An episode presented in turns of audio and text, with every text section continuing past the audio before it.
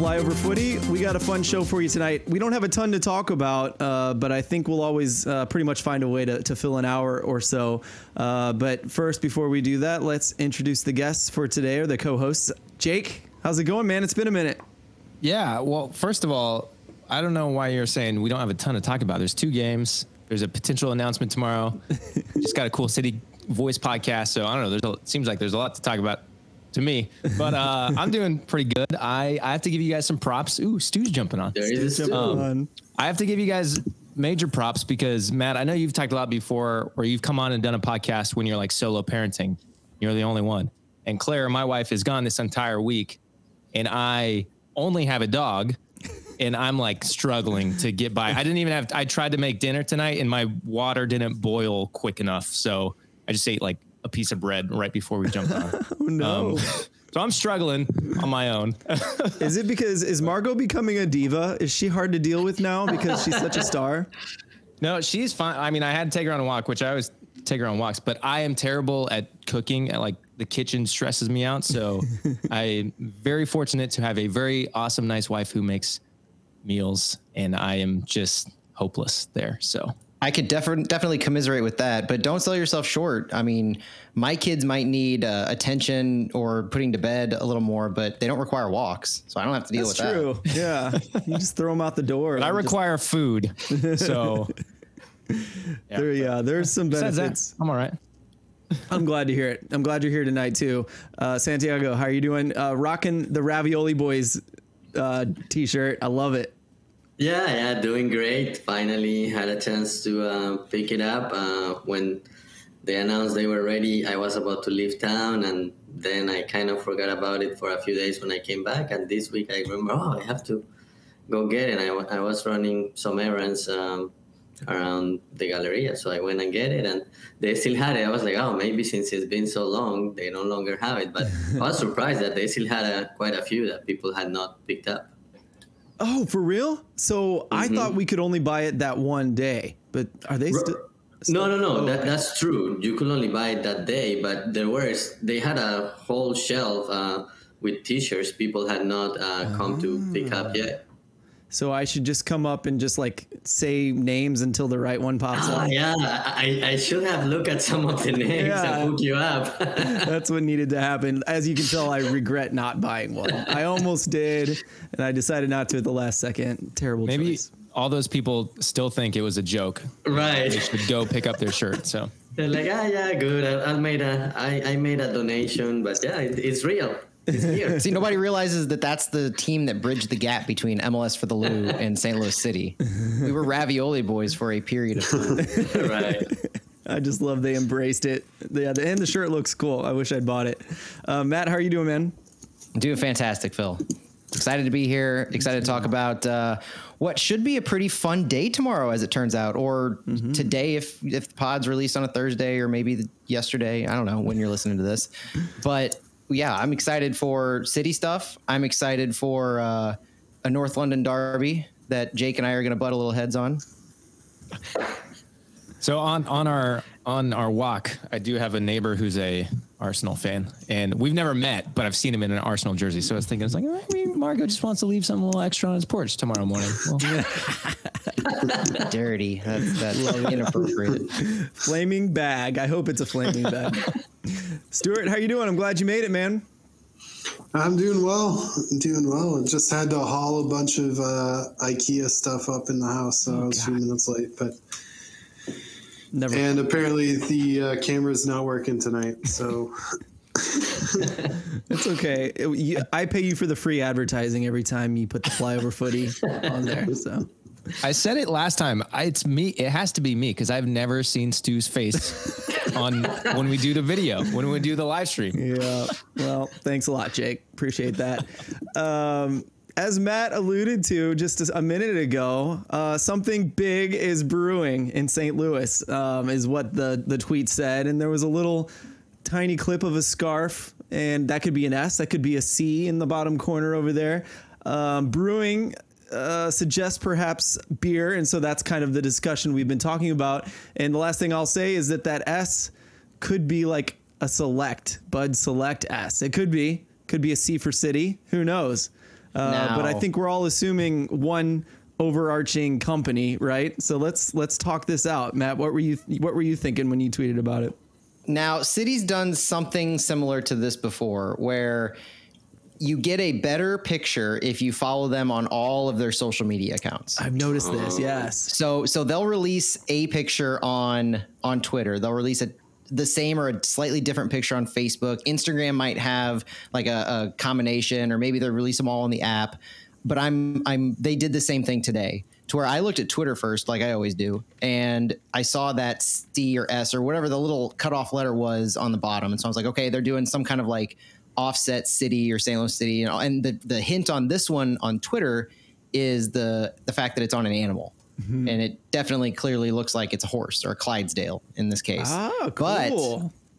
but if you look on Facebook, there's a slightly different angle to the scarf, and you can see a different script and a, a different letter on a different part of the scarf. And any anybody with a passing knowledge of St. Louis can tell you that that is the A on Anheuser Busch. Isn't it funny? Like script really goes a long way. Even partial letters, you can tell what the font is. It's crazy. I mean, when when it's all about branding and marketing, they they do it right and they do it very unique, and it's very noticeable when you can see a small portion of it. Stuart, sounds like you saw that as well, and we're thinking the same thing, huh? Yeah, no, it's the top part of the A of Anheuser in AB. It's it's it's very striking. It's it can't be anything else. They might as well have put a bow tie on it. Yeah.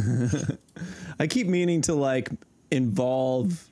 Yeah, I'm not going to try to do it. I keep meaning to get pictures because I can like put a picture in front of our faces so everyone could look at it, but I just don't. I'm not. I'm going to mess something up if I try it. Jake Santiago, what do you guys think about all of this? I know we. I know we all like brought our beers, right? Matt, you brought like a whole 12 pack to share with Oh yeah, I live right next to a Walgreens, and so I stopped in and I was like, "What kind of fun AB product will they have?" Not much, so I ended up with uh, a nice 12 pack, which I guess I'll get some use out of because they'll be a sponsor. Maybe it'll be fun to drink at some point. I have my Busch. But my fi- I figure if I'm going to drink an AB product, I'm going to drink a decently good AB product, and so this is one of the only good tasting ones to me that they have. Santiago all has. Natter Days, which I thought was a really nice move, actually. Yeah, yeah. I was like, oh, let me see what I have in the fridge, and I found uh, some nowadays. I Good said, for a well, hot day. probably nobody else will, will pull that one, so that's what I'm gonna drink tonight. Appropriate since we broke the the temperature record in St. Louis today. Yeah. right, right. Yeah. Nasty day. What do you think, Jake? Uh, when I first saw the picture, I just saw like I saw the fur, and I thought, just because Purina, my mind instantly went to dog, and I thought, did they get another dog? Like wh- we have Margot, and she's rearing to go for anything. I, that was genuinely my first thought. I was like, is this another dog video that Margot's missing out on? And I was kind of upset, and then I was like, that's not a dog. Uh, and then seeing the brewing and that because before I even read the the text or anything, that that was my immediate thought. I was like, they painted a dog city red, and it wasn't Margot. What the heck? I'm telling you, Margot needs an agent. Like we, she just needs to be connected to someone who knows someone in the club, and uh, you know, she could get all those gigs. But yeah, I guess that's a Clydesdale. Is that Clydesdale hair? Is that what we're thinking? Seems like it. It I seems like it's a horse that. of some kind. Horses, and horses. so my thought my thought is if it is which that makes all the sense in the world right? Because it's st louis it's ab and they've we've seen the kinds of deals that they can pull in from these sponsors where you're talking purina and centene in tens of millions of dollars. And so having a high dollar sponsor makes all the sense in the world and it is still technically local. It i mean north american headquarters is in st louis. So whether it's an international company or not i mean ab is synonymous with st louis. And so that's how they're going to market it. That's how they're going to sell it. It's pretty clear. It's a local partnership um, to them. But my question and i think if we've seen a few of these comments so far and we'll again know by the time the pod is released but which beer brand are they going to use as the main sponsor? I, I think it's going to be Budweiser just because that they're going to go big on this one. Um, you know, they I would like to see like a King of Beers for the for King Louis the Ninth type of thing, but I think I think they're going to go with the main beer Um, curious what you guys think if they're going to go with like a Busch or a Mich Ultra or a Bud Light or go crazy and go with a Natterday or a Bud Light Platinum, a Seltzer. I think they go with uh, Budweiser. I think they, they it's the flagship brand. Uh, it makes sense if it's it's the most St. Louis recognizable brand. Like when you think St. Louis City, you think Budweiser. So to me, Clydesdales, Budweiser, that script, it all lines up. So that that makes sense to me. Yep. But you did mention Matt that Char- this is what you tweeted that Charlotte were sponsored by Anheuser Busch, but the beer that they, I don't know, what is it? They chose or Yeah, it was like partnered. They- Ultra. the yeah, the like the sponsoring beer or the title beer or something. They went with Mich Ultra, we, and we've seen like AB do that before plenty. Where uh, Bud Light has some um, signage over at Sporting Park. Uh, in Kansas City or Children's Mercy, I'm sorry, and so they they've done that where AB's the partner and they use different brands and names to uh, be the face of that partnership.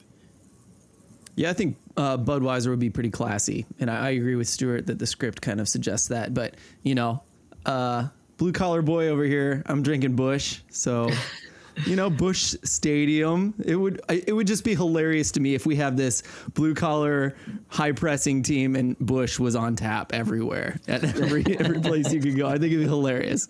Um, if I flash this enough, do you think I'll get a, a sponsorship? This is my goal for the night. So Might as well try. I got another one here too. If I can flash two at the same time, does this help? Okay, just trying. All right, uh, let's move on. Let's talk about a game. Let's talk about two games actually. Two games have happened. I think we'll start with Real Monarchs. We'll start with the happy one, then we'll get sad, and then we'll talk about a few things uh, at the end that will hopefully lift our spirits. Um, 2-0 win against uh, Real Monarchs, SLC Monarchs. Um, for a second, I got I thought I got that wrong. Uh, Matt, why don't you save me for myself? Why don't you start by talking about this game and uh, what you saw from that? Yeah. So the first thing I noticed is we went with a pretty standard lineup. Um, we we've talked a lot about whether we're going to start to get into a developmental type where we pull in some academy players with more minutes. Uh, we know Aaron Hurd's seen a few more minutes, but this lineup was Michael Creek in the back, um, Ezra Armstrong, uh, Hebert, Yaro, DeRosa in the back, uh, Keel Watts, and AJ Palazzolo in the mid. Um, Celio, Diaz, Kuzain, and then Doling up front. So it was a pretty A lineup as we've come to know it. And I think we did a pretty good job of controlling this game overall. The stat lines support that at the end. Um, we've been a team historically now. I think that we can start using historically because five, six, seven games have added up Seven games. where we yeah. don't yeah, we don't possess the ball a ton. We've been pretty clearly in the 30, 40, 45% range of possession, but this game uh, we were up in almost 60% possession went to City 2, which was surprising for a number of reasons. Um, that wasn't our MO. It was an away game. They had good attendance, so you figure that they're gonna they're gonna control the pace of play. They're gonna control the ball. Uh, but then you throw in the fact that the Real Monarchs are one of, if not the worst teams in the league this year. And so I haven't looked into each one of their games, but just they're bottom of the table. So it makes sense that we were able to dominate them. And it, it's one of those you beat the teams that you should beat, and that's what ended up happening. Uh, but it took a while. Took a while for this to really kick in for us. Um, we had the possession, we had the domination in the first half, but it, it wasn't until uh, the second half where, um, and I don't have the minutes in front of me, but Josh Doling kind of took over. 77 minute was the Yeah. first goal. he and, and he he took over to the point where everything that we wanted to see just kind of exploded from Josh Doling. And as, as fans watching that game, which we all were, that was like one of the most exciting things. And I I love the way it kind of unfolded because it unfolded in a very Josh Doling type way, very prototypical of how he's been playing, where you had a different player, Celio Pompeu, took a shot from about six yards out from the center. It curled right, it hit the right uh, post, bounced off, ricocheted right close to Juan Kuzain outright, who played it very cleanly to Josh Doling, caught it in the air, and just struck it uh, into the top and buried it. And that to me was Doling being that facilitator who kind of doesn't he doesn't command the ball, but he allows others to work around him. And then he's he's right there in front as that physical presence to, if he needs to, clean up and be that uh, almost kind of facilitator fallback guy, where he finally got his due that we've been waiting to see for so many games. Yeah, what uh, what did you uh, everyone else think about this one? Uh, I thought of you, Santiago, because I think you and Matt both kind of tweeted that you know Tomas Gomez was in goal for this game, and you also mentioned the next game we're going to talk about having a St. Louis involved. But what do you think about it? Yeah, no, it was great to see uh, Josh Doling finally scoring, and I know we're gonna talk about the other game uh, in a few minutes, but now he has a scoring back-to-back game, so mm-hmm. it's finally it's great to see uh, three goals, uh, two goals against uh, Monarchs, and one goal against Vancouver. So it's great to see that uh, he's finally scoring. He was uh, he has been doing the work. He had some assists and he has he had um, generated some some chances. But it's great that that finally happened, and I'm sure that will give him confidence, and I'm sure we will see more of him in the next few matches. Yeah, let's talk about Doling. I, I, found it interesting. We're about to talk about the the city voice with Lutz Pfannenstiel, and I'm going to bring it up early just because he was talking about João Klaus, um, and he was talking about wanting a striker, even if he scores 12 goals instead of 20 or 30. Um, if he's putting in the work that they expect from a striker, then they're very happy with him. And I think I didn't expect Josh to score because of the way preseason went and even the first few games. I was like, you know, I think if we if he gets like four to seven goals and a bunch of assists, I'm going to be happy with him this year. But he's starting to look like an out and out striker, number nine, isn't he? Uh, Stuart, what do you kind of think about this game? Well, if we're talking about the game against the uh, Butterflies, that's the last one that I was I was asleep for that one, unfortunately. Oh, sorry about that. around, but uh, how'd you like the replay? I, I was, Did you catch the replay? yeah, and we need to talk about that, but. I, I love the loved watching the clips. I loved seeing um, Matt's tweets when I woke up um, seeing all that stuff. But yeah, no, I was. Uh, I think I was in the UK for that one. Unfortunately. Oh yeah, you were. Sorry about that. I forgot. Can we about talk that. about that for a second, though? yeah. How how awesome the announcers were for that game. I yeah, had to. I mean, I, I was going to mention. Yeah. I wanted to make. I'll let you talk about them. Then I just want to call their names out. Landon Southwick and Tom Hackett killed it in that match. Yeah, they. I mean, coming into MLS Next Pro, and uh, hearing hearing all the negatives about. Of course, it's they're they're still figuring it out, and some people are going to do it better than others. But they set the standard for how it should be done. They like just shout out to Salt Lake and the the program and the team for actually putting in, especially when they do have an MLS team, and still to make the effort to make it a, a good production. Because um, even we had multiple camera angles, um, hmm. and then yeah, the the announcers were fantastic, and us St. St. Louis, not just us flyover, but St. Louis fans, of course, we're watching it. Um, and we were just getting so many shout outs because, well, it kind of turned into a game too, where like, let's see, because I chimed in after Matt got his shout out, like, well, let me see if I can get him to shout out Margot. And he did like two minutes later. But not only that in the interaction, but they were, they did a, a really good job. And it was just really cool to have that experience because it felt like a big game experience where we were part of it um, obviously, we're excited about it. That was one of the comments. Was oh, yeah, I mean, that was my tweet too. Was saying something about chomping at the, St. Louis fans are chomping at the bit to get going, and yeah, and that proved it. The fact that they just kept shouting out St. Louis people watching the game, which was fantastic. And then even after the first goal, when the the feed cut, the commentators yeah. started tweet tweeting us updates too because we asked oh, for awesome. like we can't see that the game, and then they're like tweeting us updates, and yeah, so big props to them. That was really cool. Uh, another thing I was going to reference um, the City Voice podcast you mentioned, which we're going to get into, but specifically this game, Lutz mentioned about when he was talking about traveling across the country and regions, and he he said it was it's interesting seeing this game now and like looking back and hearing those comments because he mentioned like, oh yeah, traveling to Salt Lake, the players are like, oh, why are we so tired? Mm-hmm. And just on that note of our our style play takes a lot of energy, and he mentioned he wants the players who will go and give it all and, and can physically do it for 90 minutes. And hearing those comments and looking back at this game and just to be able to grind it out on uh, in higher altitude and come out with the win with two goals late in the game just uh, is really exciting, and that's really cool to see. Like hearing those comments from the from the podcast is really cool. Completely agree. Yeah, Real Monarchs were like they were kind of set up. You know, the two teams kind of have been doing this for a long time, and Landon's been with the Monarchs since you know I think from the beginning, and he's been doing his thing.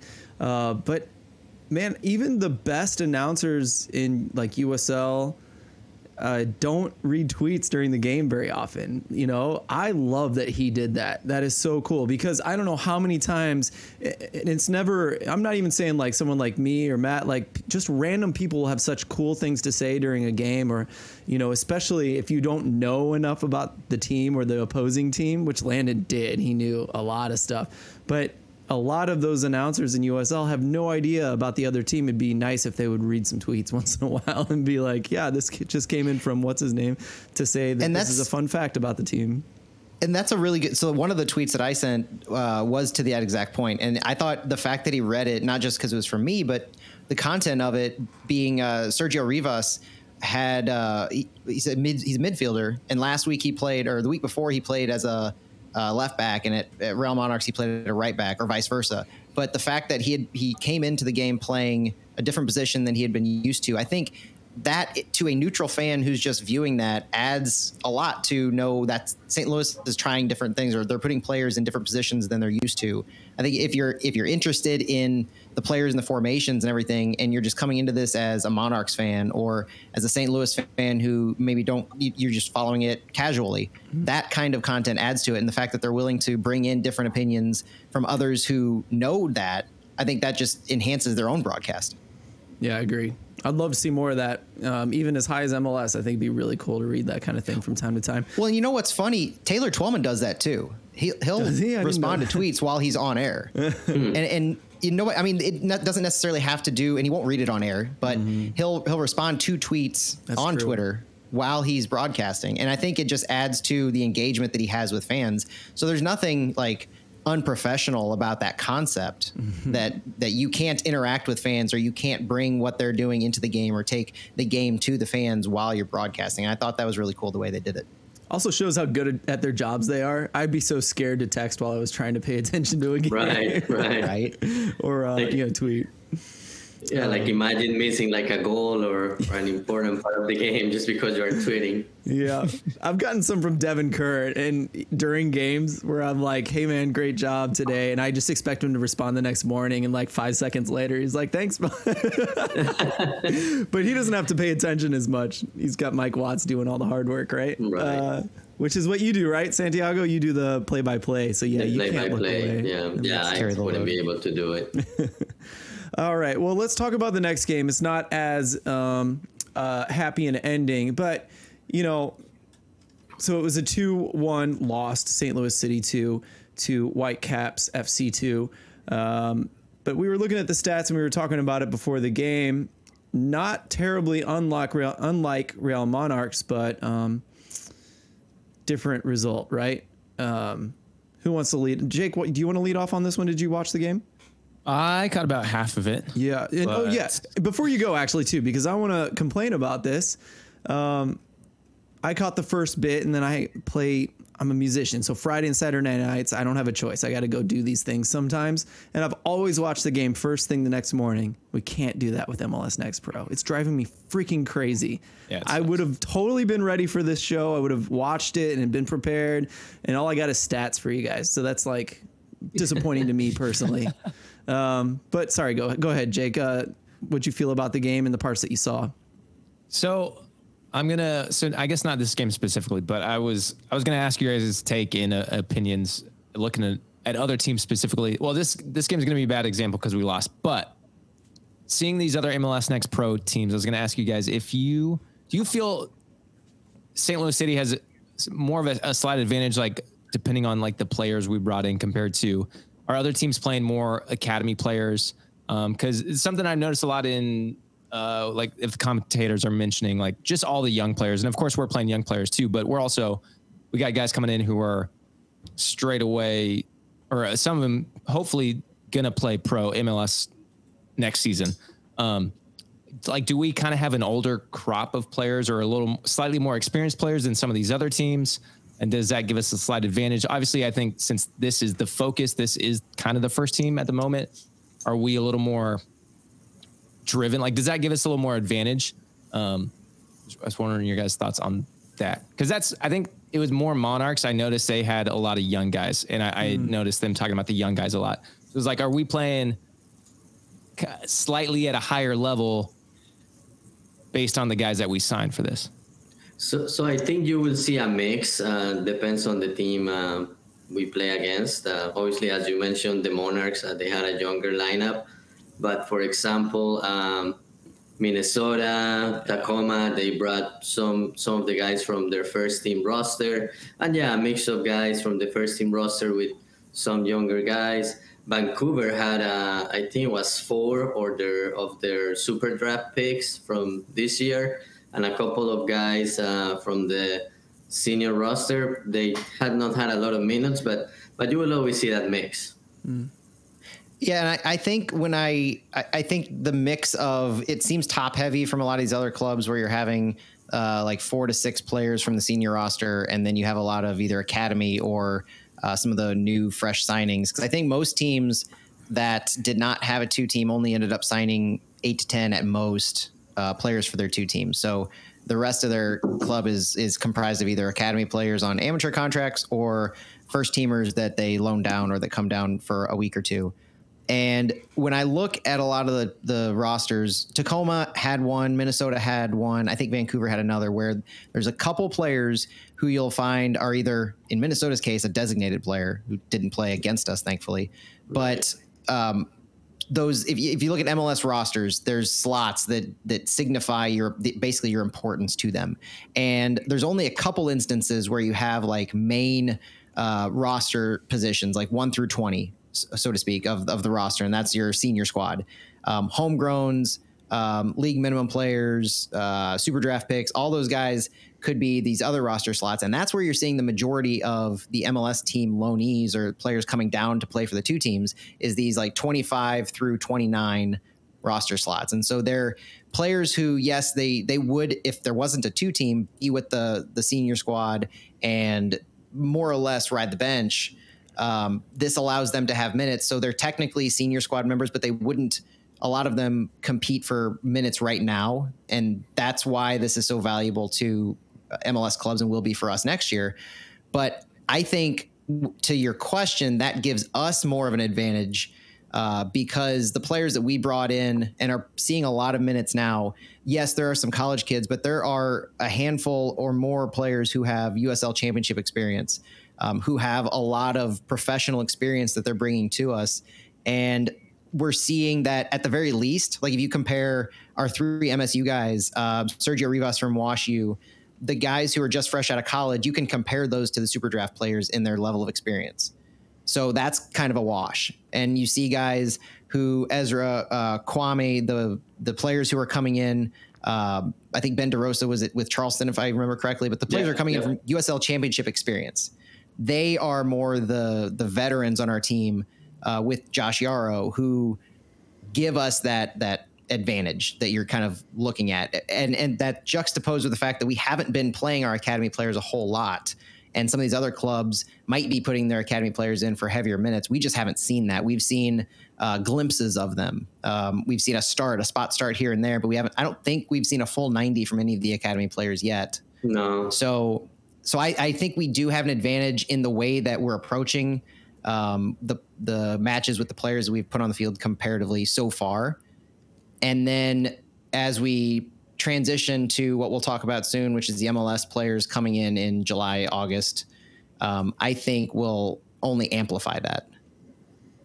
Stuart, you have thoughts on that?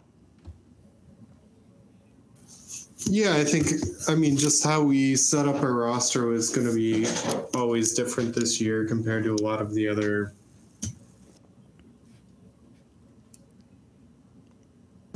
Oh. Sorry, I was muted that whole time.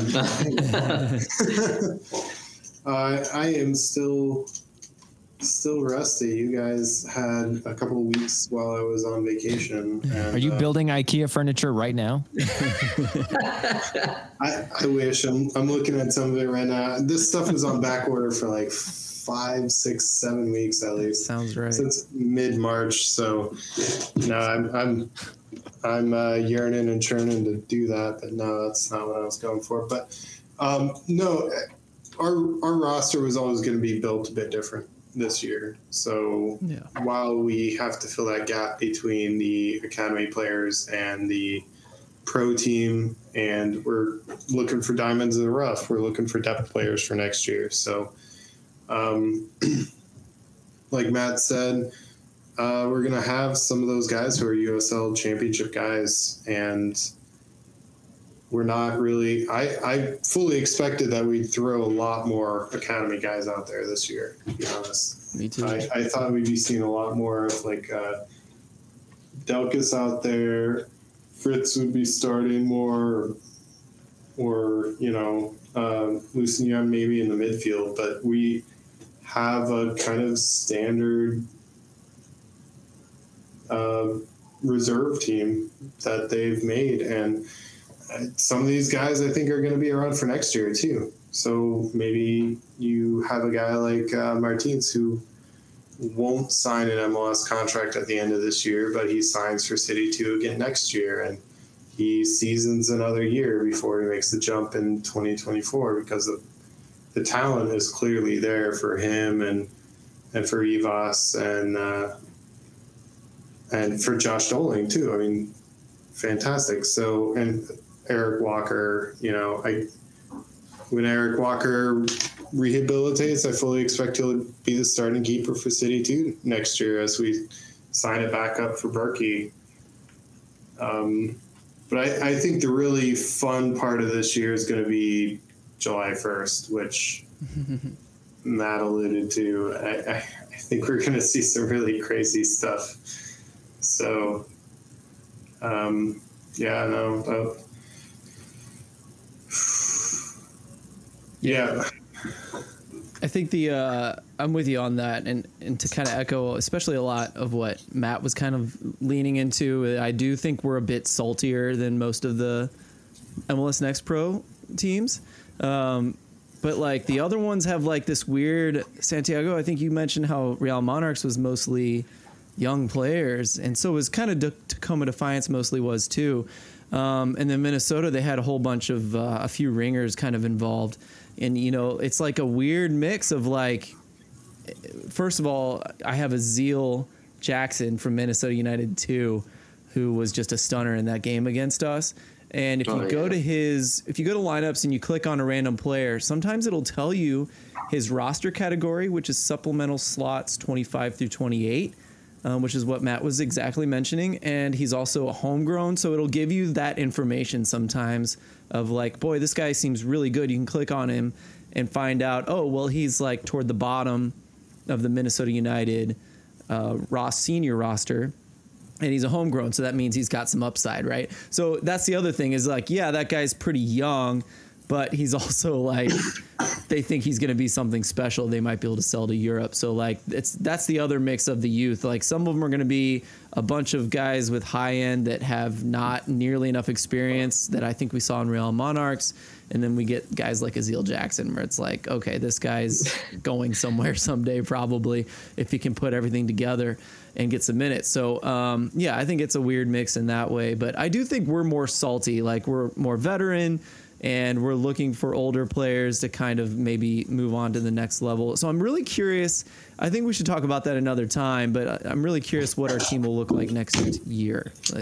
You guys were kind of talking about whether we'll keep so many veteran players or if we'll go super young because most of these MLS Next Pro teams, even Monarchs used to be a mix right. when they won those those uh, championship trophies for USL, they were like one third old guys and then a bunch Yeah. of youth, and they were like some of those old guys were ringers. Like um, I can't think of his Jack Bla- Blake was on that team that won the tournament. So my God, that guy's amazing, um, and he's older. He's like 24 or something like that.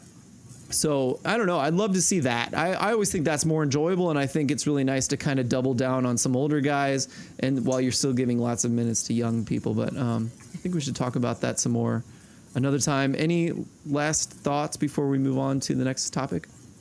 Well, I mean, if Matt wants to get in the game more a little bit, Oh I yeah, didn't we mean talk about that- the game. I'm so sorry. No, we, I, we didn't I- really talk about it. I threw that off. I haven't talked to you guys in so long, so that was like a lingering question. While watch while I'm watching every game, I'm just, I mean, real quick, I'll say I'm I'm glad that MLS Next Pro is also doing a playoff because it does give these guys something to play for. Um, and you did see it in the when the Whitecaps scored that second goal. They were ex, they were hyped. They were they playing were for something. That- so that's I think that th- those are my thoughts as I'm watching games. Sometimes it's like, are these teams going to truly give it their all? Um, but that's why I like the the playoffs. You saw it when Whitecaps scored, sadly. Um, but yeah, so I haven't talked to you guys in so long. had to had to ask. It was a good one. Matt. You should probably give all the cool stats about this game. yeah, I No, want to hear about no, the no. stats, Matt. Can we get real nerdy like right away? we'll get, let's let's go nerdy for just a couple of minutes. So the like I mentioned earlier, the the possession in these two games that we're talking about very um, atypical for for city teams. So the time of possession for this one or the percentage possession, fifty two point eight to forty seven point two. We had the majority of possession, but that's a very slim difference. It's basically 50-50. And you saw that if you watch the game flow. So you can see, um, again, I'll give props to MLS Next Pro for their stat tracking on their sites. If you go back and look at the games, every single tab has some pretty sweet looking stats. And it, it allows you to really dig into the game, which is incredibly helpful when you're at the match. You don't always have the opportunity to pay attention to every single play, and especially from that vantage point, and you don't have a replay to go back to. So it kind of fills in the gaps a little bit. And you can see in this match, every five minutes is kind of like pitter patter back and forth, tick tack here.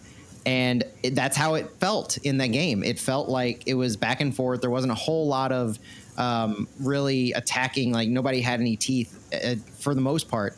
And you can kind of see you see that in the possession. But the other thing that's really um, noticeable in these two games are the shots on goal. Uh, going back to the Real Monarchs game, uh, we had what is it? We had 16 shots on goal against the Real Monarchs. They only had four.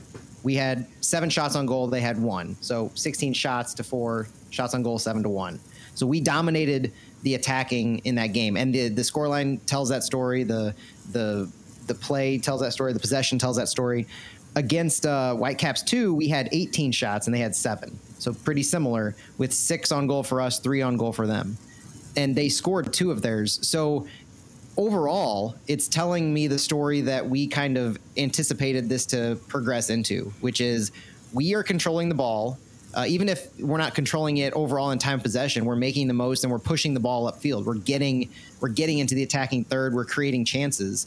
Um, we need to do a better job of finishing those chances, yes. But it's also telling me that of the few chances that we're allowing, they're dangerous chances. That and we're giving up some pretty key uh, spots. And the Vancouver's first goal was a was a perfect example of that. Yep. Where they they had the ball in their end on our left side. They gave a cross over to the middle, and there were two attacking players that were receiving the cross. We had three three uh, men back, our, our three back line. It was uh, DeRosa, Yaro, and Hebert. They were back, and the ball went just over Yaro's head. One of the attackers headed it perfectly past DeRosa so that the other attacker could finish the ball. And that's a perfect example of what we've always been worried about with this high high press um, attacking play is that we could get caught. And in this case, we got caught by two attackers with our three defenders. So that's the danger that we run into and that we saw uh, right off right off the bat. Now their second goal was just a straight up banger from a free kick just outside the box. Golazo. Ah, that was and on the replay though. So not replay on the highlight they do show highlights.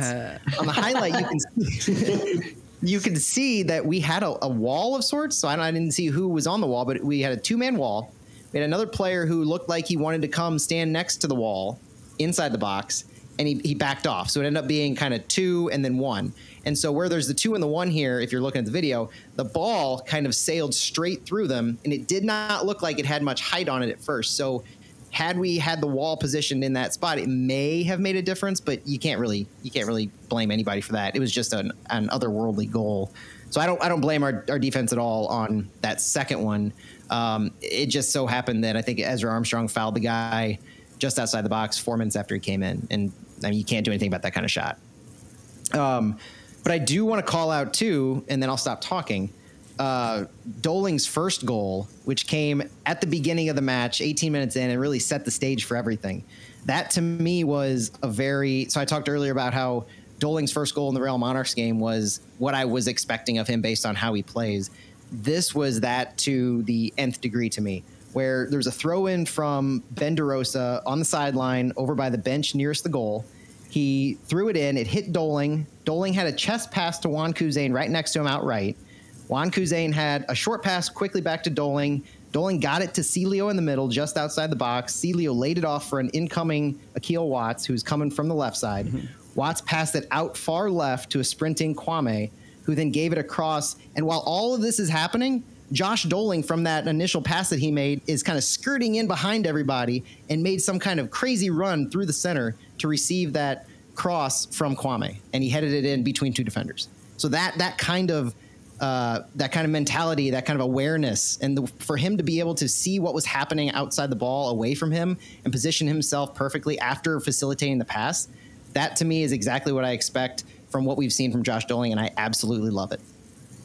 I, I love it too. That was amazing to see. It started with him and finished with him. Mm-hmm. That was great to see. So I'm glad you, you also caught that, uh, Matt, uh, because I, I was in the I was watching the replay. I was like, oh, this is a beauty of a goal, uh, great teamwork, and he started he started with that chest pass after the throwing, and then uh, he uh, basically went from one side to, to the other and and finished uh, that chance. So that was that was great to see. Yeah, to, to kick it back to the um, to the stats, I, I, I think I find it very interesting that we've had very little of the ball in every game except these last two. And I think that's something to like, you know, thinking about that whole conversation about how good our players are and compared what are they like compared to the rest of the league. Whether it's true or not, I think we're kind of viewed as I have two ideas. One is that we're viewed as one of the better teams in the league and so like be prepared when you go up against City and I do think that's true to some degree, though I'm biased. The other idea is well, we've seen them win without the ball. To go from such low possession to us having to control the game um, the last two times, I find that to be purposeful. You know what I mean? I think these other teams are coming in and they're like, just give St. Louis the ball and let's see what they can do with it. I think that's what we used we used to say about Pittsburgh Riverhounds with like Bob Lilley had the best defensive teams in the whole USL, and so then teams just started giving him the ball, and he then became one of the better attacking teams because he's a good coach. He was able to figure it out. Um, so anyway, I was just kind of thinking about all those things. I was so surprised to see the possession level being so high. And I do think it's purposeful. I think teams are trying to beat us by giving us the ball to some degree. Um, but I will say that I think the boys performed admirably in that regard. And I think it's going to take some growing pains. Like this game was definitely a growing pain. But, you know, like I said, I only watched the beginning of this game and I was like, okay, this looks like a Real Monarchs game to me. We've already gotten some shots on goal in the first, like, what, 10, 15 minutes? It yeah. was looking really good. Doling got an early goal. And um, if we controlled the the ball from then on, like I would have thought we'd win the game. You know what I mean? But we've seen that in this case they were able to kind of pull it out. And was it an outlier? I think possibly this was an outlier, but I do think we should watch those possession stats and see how we perform in games going forward.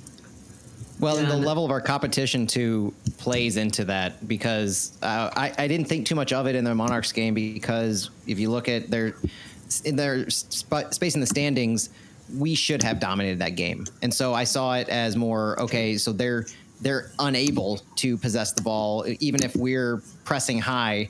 We're doing that continuously. Uh, we're dominating the the passing. They're their passing rate success rate was only at 57%. Ours was 78 in the Monarchs game. So they, I mean, we dominated every aspect of that wow. game. Um, Vancouver, completely different story. They're right there, neck and neck. Now they're ahead of us in the standings, but just by uh, three points, I believe. So they're a good team, and so that was a nice benchmark, just like the Minnesota game was, uh, where it was a lot closer overall. If you look at the cumulative stats, we still uh, had a better passing percentage, although it was a lot closer, sixty-three to seventy percent.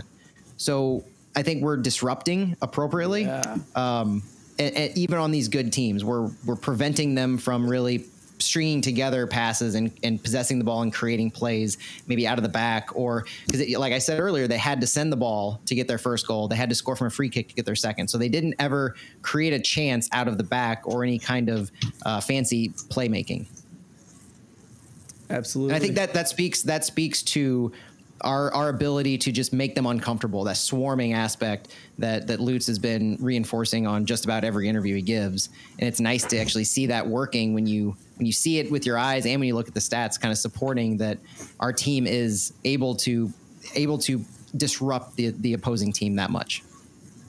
Yeah, and, and St. Louis, uh, as as you guys already said, St. Louis, it looked it looked like it was cruising and it was going to be an easy game. Um, it's just that um, the chances didn't didn't go in, and um, Coach uh, Hackworth said at the end of the game, he was like, "You cannot let a good team like Vancouver stay in the game for so long, because eventually that that will come back. It's just uh, that uh, the team couldn't put away those chances. He he said, "Well, yeah, our level dropped off in the last 20 minutes, and that's something we're gonna look into. But it is a game that we should have won. Uh, but I think it's it's one of those games, uh, especially for a development team, you will learn from those games. So so it's it's also it's a good loss. Yeah, like it's it's sad that the team dominated and, and couldn't get it, and uh, Vancouver uh, could be one of those teams that we could be fighting with them for a spot in the playoffs. But uh, I think the team will will learn from this. And uh, one thing I wanted to mention uh, when St. Louis was cruising, I usually when I'm, when I'm watching the game and like take notes, uh, see what questions I could ask.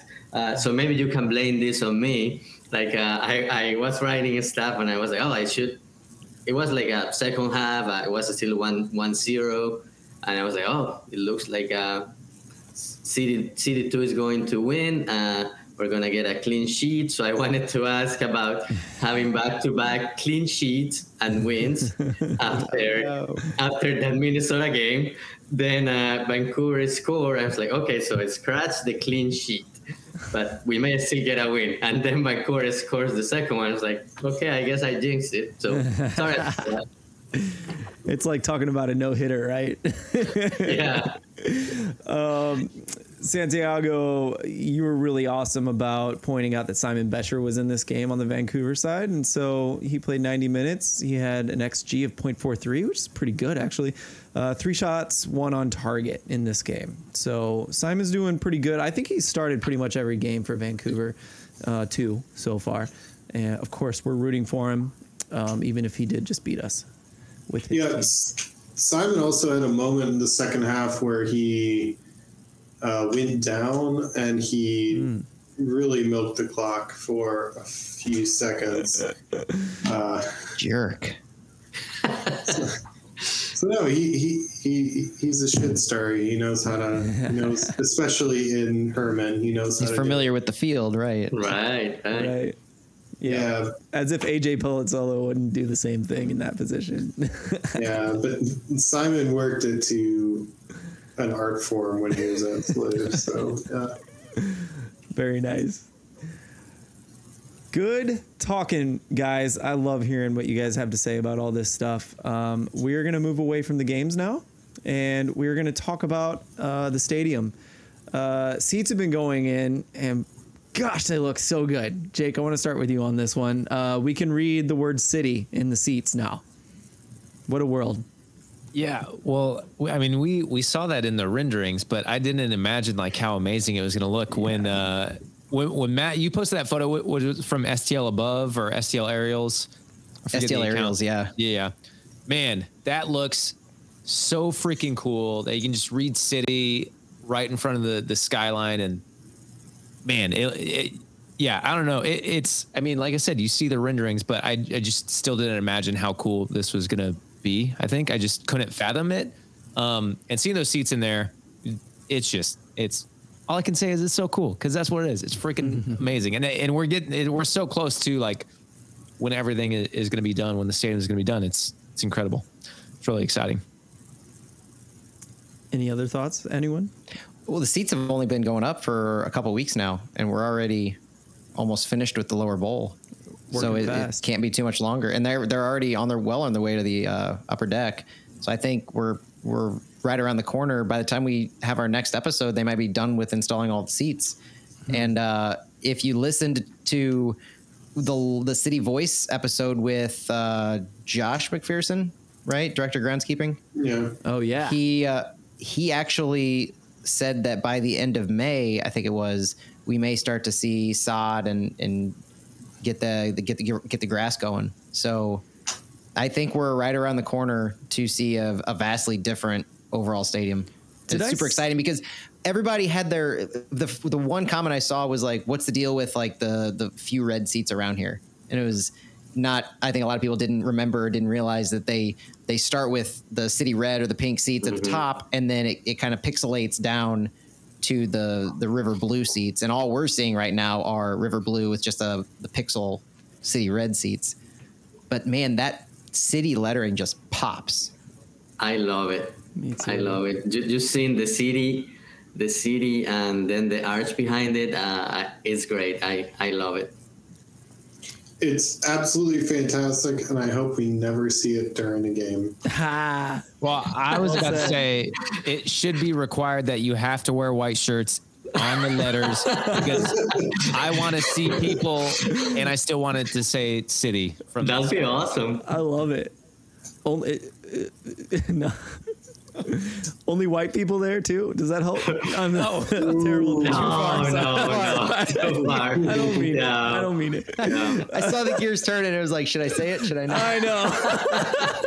Oh, come on. I don't mean it. Yeah, but uh, San Diego, I'm not going to let you sit in those seats.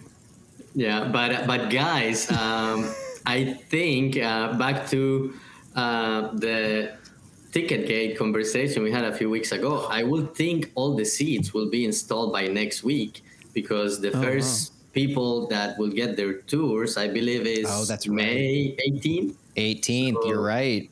So I think it will be done or close to be done by next week. That's cool. You know, the funny thing is, and I, I don't know if they're still doing this or if they're just not worrying about it because it's all GA, but uh, as far as I know, the supporter section is going to have seating. Now, it's all going to be, it's general admission, so it's not, you don't pick out your seat, and the seats are all going to be uh, locked up during the match, so it probably doesn't matter. But I just noticed that, that they're waiting.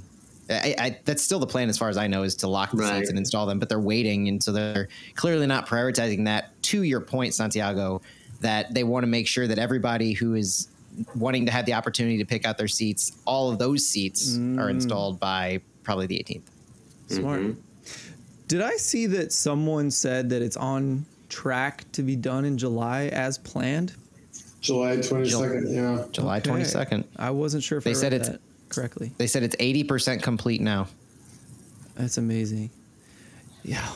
Good job. I mean, I didn't expect it to be done in July. So, Well, the first event that they announced for the stadium uh, is the Biz Dash, that 5K that that they have um, St. Louis Sports Commission runs. So that's actually taking place at Centene Stadium on September 22nd, I think it is. wow. Yeah, and, and Matt already signed up, right? I, I I signed up for races and I've never ran that one and I made sure to sign up for that one because it was the first and they have the swag is like a it's not a city gear but it's like city inspired scarf and shirt.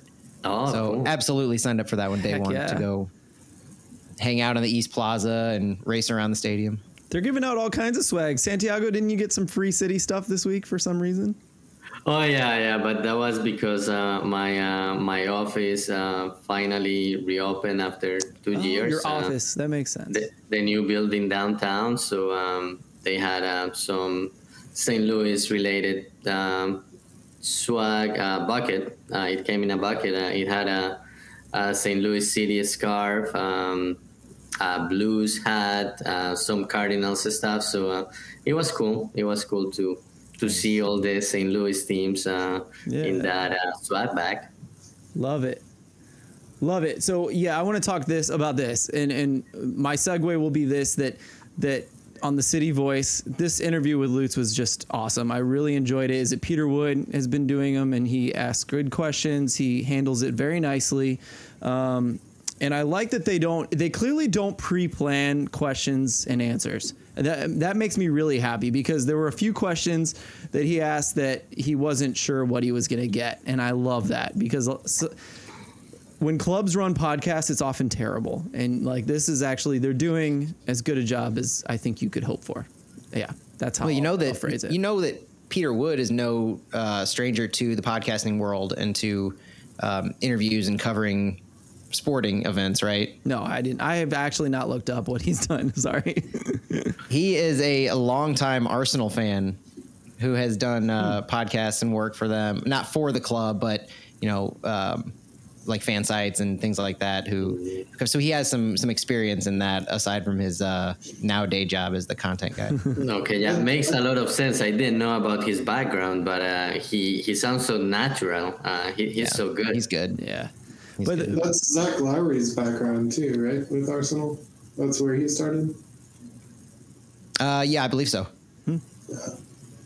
But one thing, um, Santiago, you were mentioning all the teams in, together in one package, and you know one of the questions he asked was, uh, you know, Lutz, do you like to go to St. Louis games? And his fandom for all sports was nice, but also like he really likes the Blues. I really enjoyed listening to him talk about how much he wants the Blues to do well this year, and enjoying going to Cardinals games and him catching a basketball game in, in Salt Lake. Um, I love that. I love that he knew like the Calgary goalkeeper for hockey, and they would like kind of compare notes on on how to train and stuff like that. I thought it was great. Um, but I think we should all kind of talk about some of our favorite moments in the City Voice. Um, Matt, I know you're primed and ready, so why don't you start us off? Where? So I, so I, much, yeah. I I was listening to it and I was like, oh man, this is going to be prime to discuss. Like we have to analyze this entire thing. And so uh, five minutes into it, I was like, oh, I got to take a step back. I'm transcribing what's going on here. No. Like I've never gonna. But so one of the so the they went in kind of sequential order of of the academy, City Two, some MLS signings, um, and then got into Bradley Carnell and some of the fan questions. So the one thing that really jumped out at me about the academy is they I think they announced for the first time that there's a different structure for the academy than they had previously announced. So they used to have all these slides and announcements that the academy is going to go U14 through U17.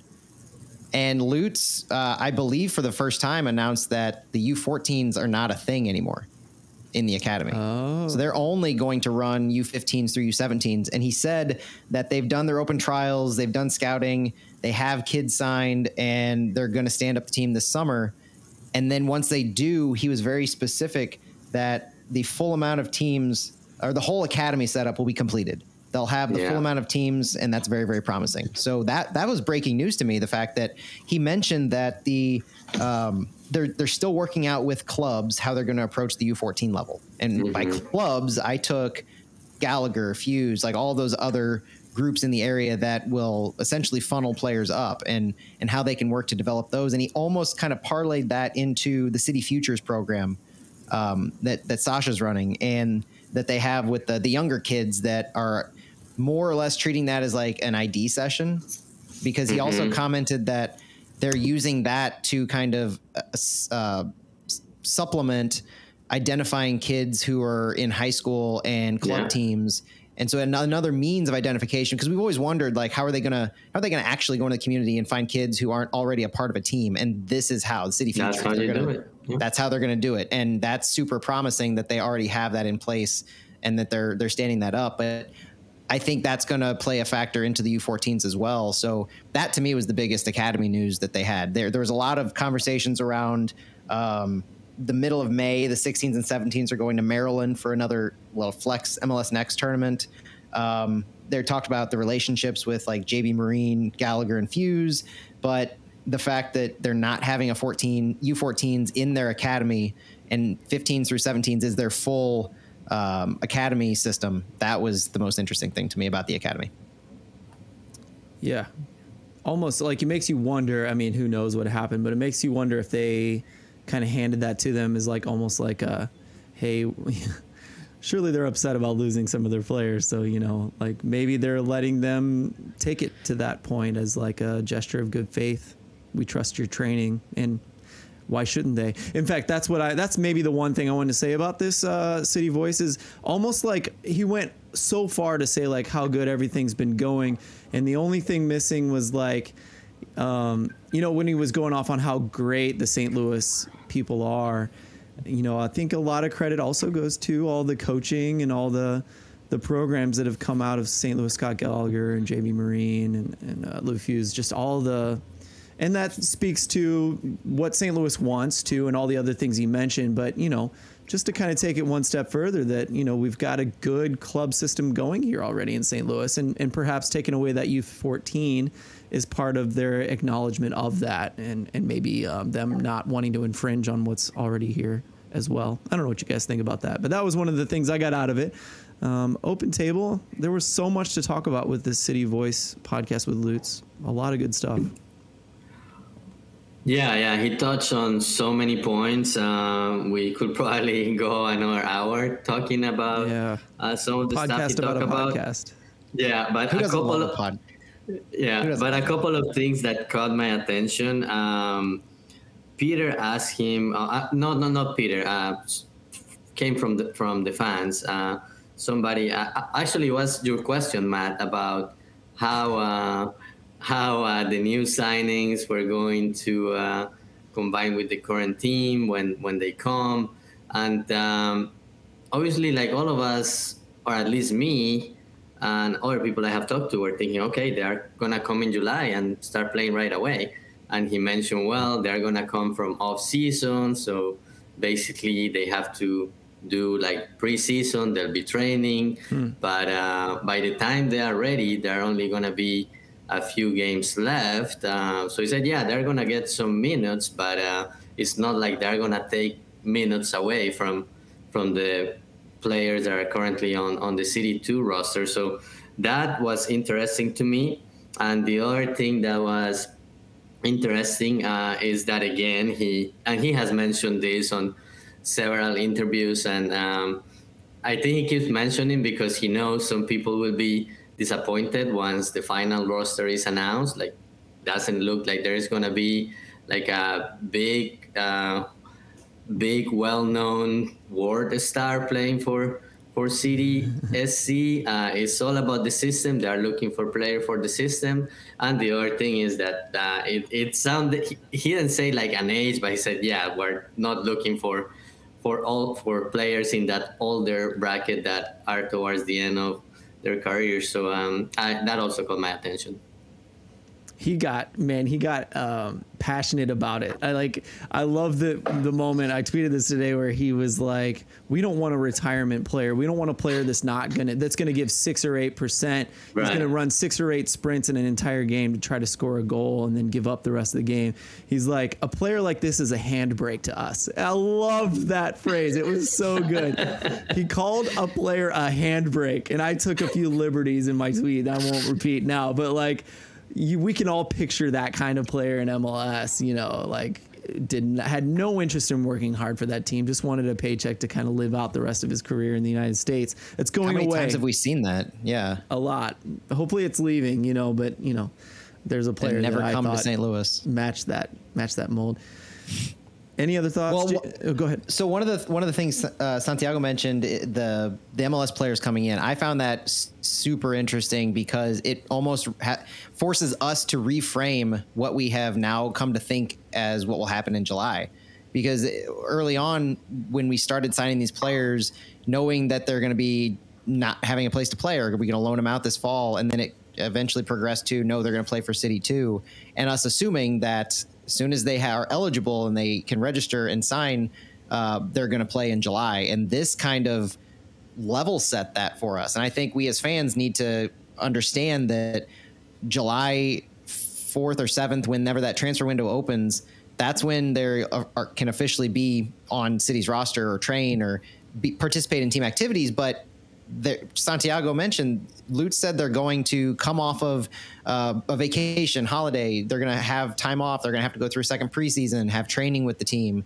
So that 10 games or so that they have left, where they may come in as 60 minute subs or they may play 60 minutes or maybe 90 here and there, but they're not going to, it's not going to like Klauss is going to completely supplant Doling up front uh, from the moment he arrives. And so that to me kind of gave a little um, a breath of, of a, a, a, nice exhale to the fact that Yeah. guys that we were worried about, like Doling or Diaz, might lose minutes when it comes to these other guys who are coming in and play those same positions. I agree. I felt that really. What visibly. better, what better welcome to America than to come to Fair St. Louis right off the bat? They better get him here like July 1st for that weekend. If I don't see, Here if it I don't see, if I don't see Klauss, Ostrak, um, Bürki, Pedro, and Nilsson walking around the fairgrounds there at Forest Park, uh, I'm going to be so upset. I, I, I do bet that most of those guys will be in St. Louis by July 1st. Yeah, I think they will. Yeah. I want to see a- them just walking around as a big group, like led It's a by disservice Lutz to their- It's a disservice to their new life in America if they don't. Like right off, right off the plane, right down, right downtown. If they don't enjoy the 120 degree heat Yeah, index exactly. of Fair St. Louis. Oh, wait, is Fair St. Louis at the Arch this year? I think it's back at the Arch. Yeah. Yeah, I Back think, oh, yeah. so. Yeah. Should be. Oh, then, Hand him a yeah. hand him a Budweiser and Yeah. Like shoot off uh, some fireworks. uh, what do we like a funnel cake? I think they would need to try a funnel cake. And yeah, just be like unbelievably sweaty from all the humidity. It won't even be that hot. They're just gonna sweat like crazy from the humidity. Like welcome to Missouri, boys. That's great. Hold on. Get Jake. used to it. You made a mistake. Yeah, what have you done? you signed already, pal. You're stuck. Stuart, any thoughts on what we've talked about? We should probably wrap it up. As usual, we've we've skipped our last highlight for the day. Uh, well, I I missed the One Voice podcast, um, but listening to you guys talk about uh, how Lutz was talking about how they wouldn't take up minutes immediately, my first thought is you want to get them in July first, regardless. Primarily, main reason why I get the that green card clock going for next year. Yep. So get them in the second you can. Training and playing time is secondary at that moment, but It'll you come. just get that clock going and they'll move their way into the team. And uh, I, I do think against the Rapids, Rapids too on July 2nd, we'll see at least a couple of the guys play or sub on, but maybe not start. Um, the guy like Bürki, who hasn't been playing for a while, maybe he doesn't start right away. But I don't know if he comes over next week. Maybe he trains with the team for six weeks and he, he wants to start. Maybe Creek needs a break, and you start Bürki right off the bat on uh, July second. I I don't know, but there's so many exciting things going on with the team right now. So. Um, it, and it, it, it's great that we have games to talk about, and as as much fun as this Anheuser Busch announcement's going to be, it's really secondary to to the stadium, to the team, to players actually happening, um, and it's not encompassing all of our world. I agree. This is great. I There is- love that we have games. There's two other things that I wanted to say about City Two that he talked about. One of them is just this this kind of story kind of embodies a lot of what he said about Bradley Carnell and uh, the purpose of City Two. But I thought it was really interesting that Lutz mentioned he was traveling so much with the team, going to the different locations like Colorado, Salt Lake, over to the West Coast. And the thing that caught my attention is how he said that they're they're using all of these trips this year as data points for next year where they have an opportunity to kind of he called out seeing uh, what it's like to get from the airport to the hotel or from the hotel to the stadium to the training grounds. How long does it take? Uh, what's what's the travel like? What's the altitude like in each one of those locations? How do our players and, and when they went to salt lake it was a perfect opportunity to see how their players react in those circumstances so that they could take that data to their kind of back office planning and when they have to go to Real Salt Lake or Seattle or Portland, they now know what it's going to be like for their players and they can plan better as opposed to going out there brand new for the first time, traveling across the country into the unknown, hearing about what they may need to do and what it might be like, but not actually having been there or know. So I feel like it's almost a dress rehearsal in in a sense mm-hmm. for not just the the players, but the staff and the coaches. And having Bradley Carnell and having Lutz and Hackworth, the three kind of like the triumvirate who are going to be in charge of City next year, be a part of all of that gives us such a unique opportunity to not enter the league next year like a true fresh expansion team. And so they, he mentioned a lot about um, learning things this year. And the last point that I have is he did mention um, Peter asked him, "Will City Two players now be in the MLS lineup next year?" And we touched on this a little earlier, and I wanted to save it for the end because it had me thinking a little differently about why we're not seeing academy players yet. And I know it's only two months in, so this is probably a little early to be thinking about this. But then again, you know, we're probably a quarter of the way through the season or something like that.